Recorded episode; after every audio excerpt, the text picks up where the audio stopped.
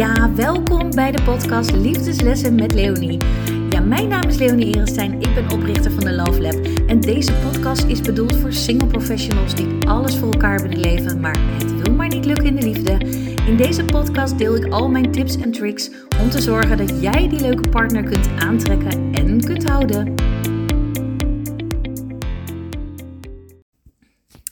Yes, welkom bij weer een nieuwe podcast. Ik heb er weer zin in in het nieuwe jaar en we gaan het vandaag hebben over loslaten. Loslaten van een partner die niet de juiste voor je is. Ja, ja, het is natuurlijk een delicaat onderwerp, want um, het is super moeilijk om iemand los te laten um, ja, die je graag naast je hebt en met wie je een toekomst voor je ziet en bij wie je op dat moment, uh, misschien niet altijd, fijn voelt. En, uh, maar op de een of andere manier is het niet de juiste partij voor je. Ja, en daar gaan we het vandaag over hebben. En uh, ja, wat voor situaties uh, zijn er eigenlijk? Ja, ik heb een aantal uh, klanten ook met wie ik hierover in gesprek ben, die het heel moeilijk vinden om een, ja, een relatieachtig iets los te laten, of een fling, of een, um, ja, hoe zou ik zeggen, affaire. Uh, met iemand die dus emotioneel eigenlijk niet beschikbaar is. Want daar gaat het vooral over. Hè? Een niet emotioneel beschikbare partner. Nou, wat houdt dat nou eigenlijk precies in? Uh, als iemand niet emotioneel beschikbaar voor je is, ja, het woord zegt het al een beetje. Hij gaat niet voor je. En uh, hij kan jou niet geven wat je diep van binnen verlangt. En dat kan bijvoorbeeld zijn omdat hij zelf in een relatie zit. Ik praat even in de hij-vorm, maar dit kan natuurlijk net zo goed voor een zij gelden. Um, ja, dus iemand die dus in een relatie zit en die jou ziet als de bijvrouw. Um, en met wie het dus heel erg fijn is en makkelijk is. En uh, als je elkaar ziet, dan vliegen de vonken er waarschijnlijk vanaf. En dan, uh, ja, de slaapkamer en alle hoeken, die heb je al 40.000 keer uh, van alle kanten bekeken en gezien. Waarschijnlijk. En flikvlakkend door de woonkamer zeg ik altijd handstand tegen de muur. Uh, dus de chemie en de aantrekkingskracht is waarschijnlijk heel groot als je dus in een ja, soort van relatie zit met iemand die zelf in een relatie zit. Ja, en de dynamiek daartussen um, kan super, super, super verslavend werken. Want wat gebeurt er nu eigenlijk? Je hebt elkaar ontmoet of je kent elkaar en er is een bepaald punt dat je besluit om iets verder te gaan dan bijvoorbeeld de vriendschap die er eerst was, of de collega's die jullie eerst waren, of misschien is het wel een compleet onbekende die je van Tinder af hebt getrokken en je dacht, weet je wat, ik kan prima een friend with benefits hebben, dat kan ik allemaal prima emotioneel aan, maar als puntje bij paaltje komt, merk je toch dat je iets meer voelt voor die persoon en dat je emotioneel aan het verbinden bent. Daar zit natuurlijk een beetje de crux. Want emotionele verbinding, hè, dat is wat we uiteindelijk allemaal heel graag willen. En als dat ook nog eens een keer gepaard gaat met een mega fysieke aantrekkingskracht, ja, dan denk je dat je de hoofdprijs hebt gewonnen. Alleen de hoofdprijs is niet beschikbaar. Dus het zou een beetje hetzelfde zijn als je hebt een lot gekocht met het winnende nummer voor de 30 miljoen van de loterij, maar je lot is kwijt.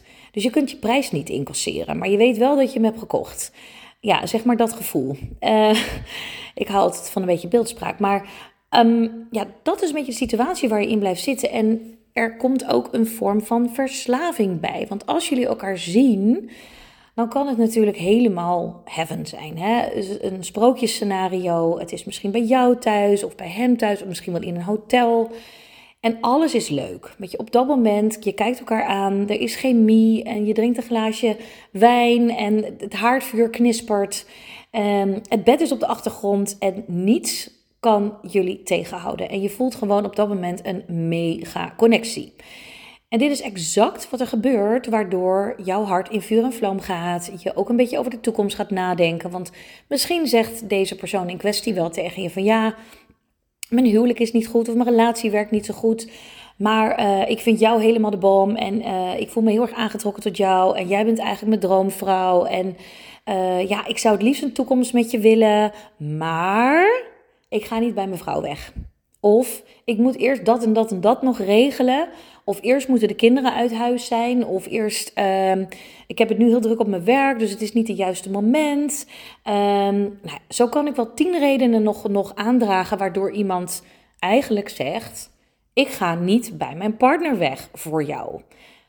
Of hij zegt het wel, maar hij doet het niet. Dus in de tussentijd kom je onbewust in een positie terecht. Ik noem het altijd de wachtkamerpositie. Ja, dat is niet de meest chille uh, positie om in te zitten, want ja, je wordt continu in de wachtkamer neergezet uh, in afwachting van de volgende stap. Want de ander heeft namelijk in dit geval de touwtjes in handen. Die bepaalt wanneer jullie elkaar zien. Want jij bent free as a bird. En jij hebt zin om, ik zeg maar wat, dit weekend af te spreken op zaterdag. Of er is een leuk concert. Of je wilt misschien wel naar een marktje. Of uh, naar een restaurant. Of whatever je wil gaan doen. Of een, um, een andere activiteit.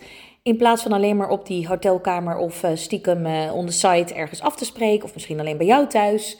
Want je kunt niet in het openbaar worden gezien. Ja, dat is best wel een vervelende positie. Je bent dan echt een beetje de secret lover. Degene die niet, um, ja, met wie de ander niet gezien kan of wil worden.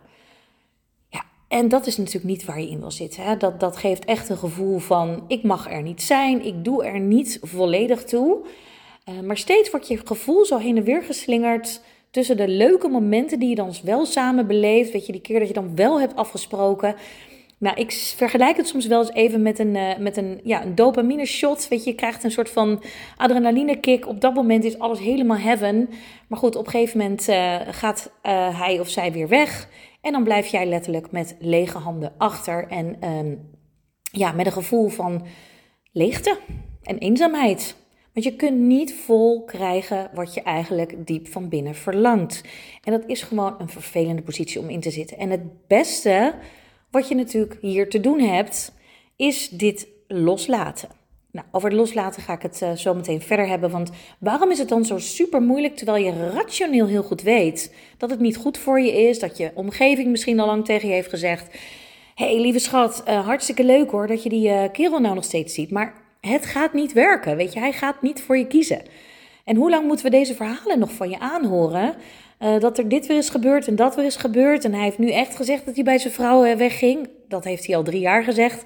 En het gebeurt maar niet. En ondertussen zien we jou leidzaam hangen in een situatie die niet opschiet. En ondertussen ben je jezelf ook nog eens een keer aan het afsluiten voor wel emotioneel beschikbare partners.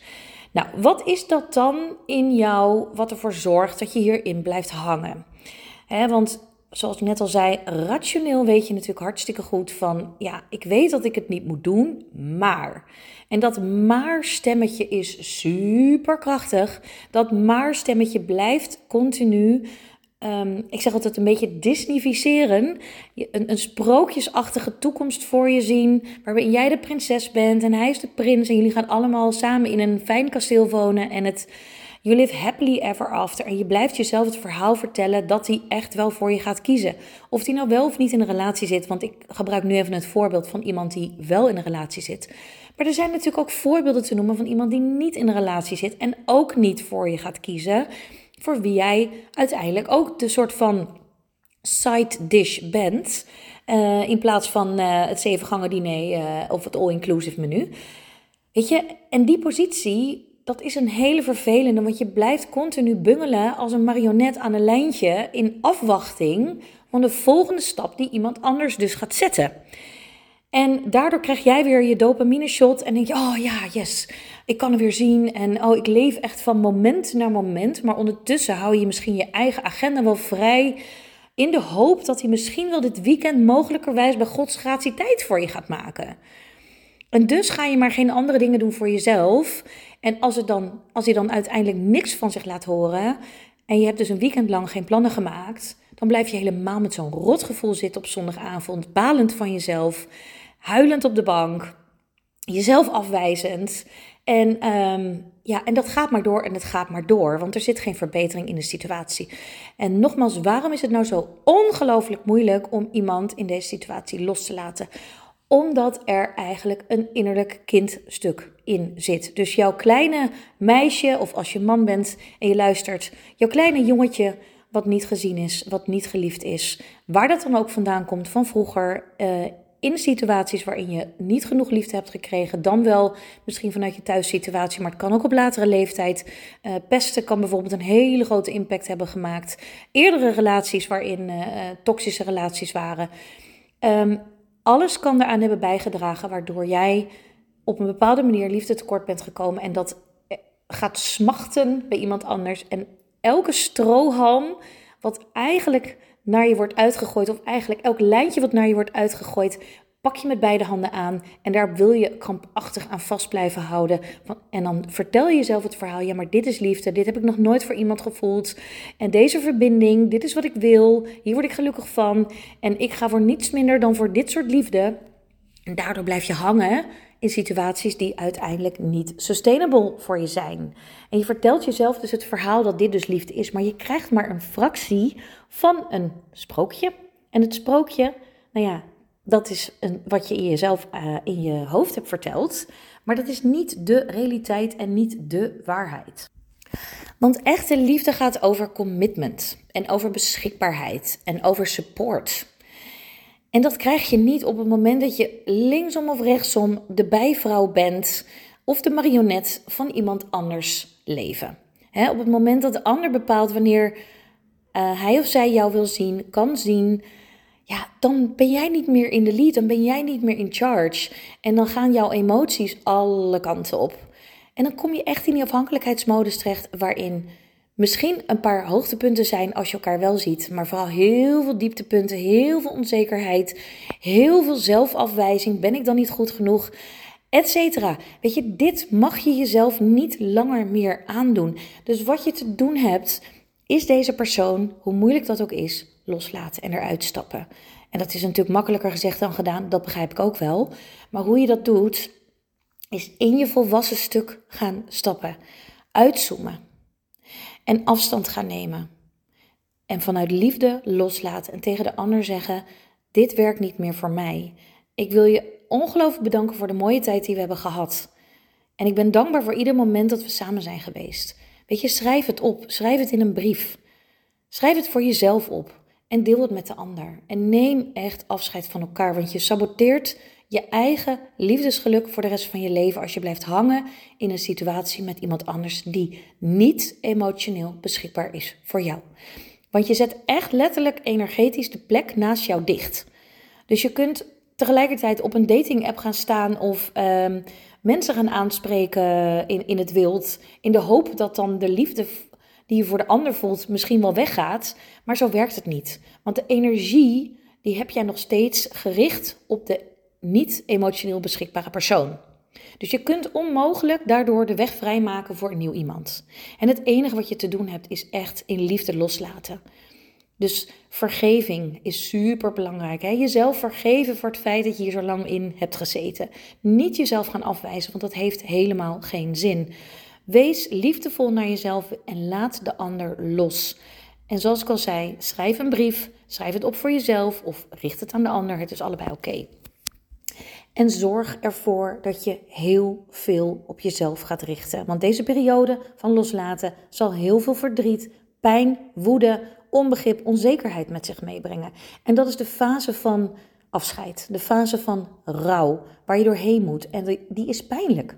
Want dat is ook de reden waarom we vaak blijven hangen in zoiets, uh, ja, toxisch mag ik toch wel zeggen. Omdat we als de dood zijn, dat als we deze persoon loslaten, dat het nooit meer goed gaat komen met onszelf. Dat we alleen en eenzaam in een hoekje zielig achter gaan blijven en de rest van ons leven nooit meer dit gevoel van liefde, wat je jezelf dan hebt verteld, gaan ervaren. En dat is dus niet de waarheid. Dat is een hele diep gewortelde overtuiging waar je mee aan de slag mag gaan. Weet je, schrijf het op voor jezelf. Wat geloof ik eigenlijk dat er met mij gebeurt als ik deze persoon los ga laten? Waar ben ik nou eigenlijk echt heel erg bang voor? En is die angst eigenlijk wel reëel? Heb ik echt iets te vrezen? Kan ik 100% zeker weten dat ik nooit een liefdevolle relatie meer in mijn leven ga krijgen, ondanks mijn verleden? Ondanks dat ik misschien heel vaak ben gekwetst, ondanks dat ik nog niet het goede voorbeeld van de liefde heb gehad. Kan ik dan 100% zeker weten dat me dat nooit meer gaat lukken in mijn leven? Nee, dat kun je niet. Maar dit is het onderdeel van het proces van loslaten, om dit allemaal op te schrijven. Een afscheidsbrief, maar ook je overtuigingen. Wat geloof ik eigenlijk heel diep van binnen over mezelf en over de liefde? En is dat eigenlijk wel waar wat ik mezelf vertel? En wat zou ik er tegenover kunnen zetten? Wat nou als ik de weg kan vrijmaken voor een liefdevolle partner die wel emotioneel beschikbaar voor me is? Ook al vind ik dat dood en dood eng. Maar met die angsten kun je aan de slag gaan. Want als je die angsten durft te overwinnen, dan kun je de plek naast jou vrijmaken. En gaat de liefde stromen. En ga je ook andere personen aantrekken dan de emotioneel onbeschik onbeschikbare mensen. Want dat is iets wat je achter je mag laten. En het is een patroon om te doorbreken. Het patroon kan super hardnekkig zijn, want het kan voelen als een verslaving, als een magneet dat je wordt toegetrokken naar die emotioneel onbeschikbare partners. Maar het komt ergens vandaan en het komt vanuit je ja, vroegere jeugd of latere jeugd, waarin je ergens niet de liefde hebt ontvangen die je zo hard nodig hebt. Dus dit is het aandachtspunt om dit te gaan doorbreken, om dat innerlijk kleine gekwetste meisje of kleine gekwetste jongetje, om die alle liefde te gaan geven vanuit jezelf. En zo dit stuk vanuit het verleden te leren helen. En als je wil weten hoe dat moet, want het is echt ook een proces om dat te kunnen doen, alsjeblieft, dan nodig ik je van harte uit om het met mij in gesprek te gaan. Dan ga ik samen met je kijken hoe we dat kunnen gaan helen, zodat jij gaat leren open te staan voor echte liefde die gaat stromen en waarvoor je niet meer bang hoeft te zijn. Plan alsjeblieft heel snel een afspraak in via de link www.calendly.com slash thelovelab slash let's date. Ik hoop je heel snel te zien en heel veel liefs van mij. Dankjewel voor het luisteren naar mijn podcast. Super fijn dat je erbij was. En mocht je dit nou waardevolle content vinden, laat het me alsjeblieft weten door een review te posten op iTunes of in Google Play. Door het zoeken naar de podcast Liefdeslessen met Leonie. Ben je heel erg dankbaar. En als je me ook wil volgen op Instagram, dan kan ook lovecoach underscore Leonie. Voor nog meer tips, tricks en mooie filmpjes. Dankjewel.